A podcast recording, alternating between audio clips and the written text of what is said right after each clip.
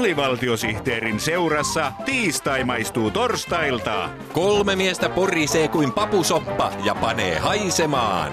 Papusoppa, sopupappa. Hyvää päivää, hyvät Yle Puheen kuulijat. Tarkemmin sanottuna, hyvää vesipäivää. Eipäs kun hyvää maailman vesipäivää. Kiitoksia tarkennuksista Vesilahden vesilaitoksen vesipääjohtaja Vesimatti Loire ja kunnan vesipostipäällikkö Oiva Kultermanni. Kiitos, kiitos. Veteen päin elävän mieli. Veteen päin, sanoi mummo lumessa. Olemme Vesilahden vesitornin juurella juhlimassa maailman vesipäivää.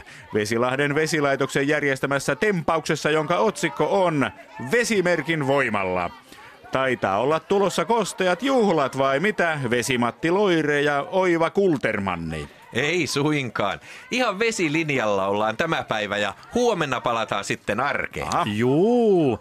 Vesilahden vesilaitos esittelee erilaisia tapoja säästää vettä ja käyttää vettä järkevästi. Näitä vesihoi, älä jätä -pisteitä on täällä 3 kappaletta. Vai niin. Tuonne säästä juomavettä infokojulle on 100 metrin jono. Kyllä. Näyttää siltä, että veden säästäminen kiinnostaa vesilahtelaisia kuin vettä vaan. Kyllä.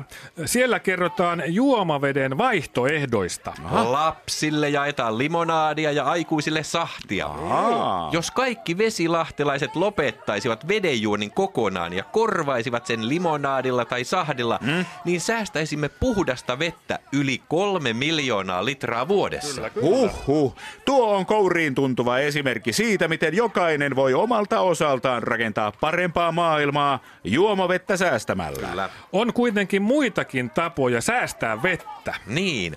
On silkkaa tuhlausta käyttää jäähallin jäähän maailman puhtainta juomavettä. Ahaa. Me olemme Vesilahden jäähallissa siirtyneet suljetun kierron systeemiin.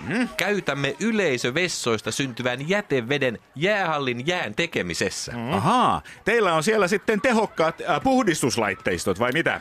Ei, ne tuhlaavat kauheasti energiaa. Ahaa, vai niin? Jäähallin jää tehdään suoraan siitä jätevedestä, jota saamme jäähallin vessoista. Joo. Vai niin? Joo. Sen vuoksi Vesilahden jääoravien kausi onkin mennyt niin huonosti, että sen voisi vetää viemäristä alas.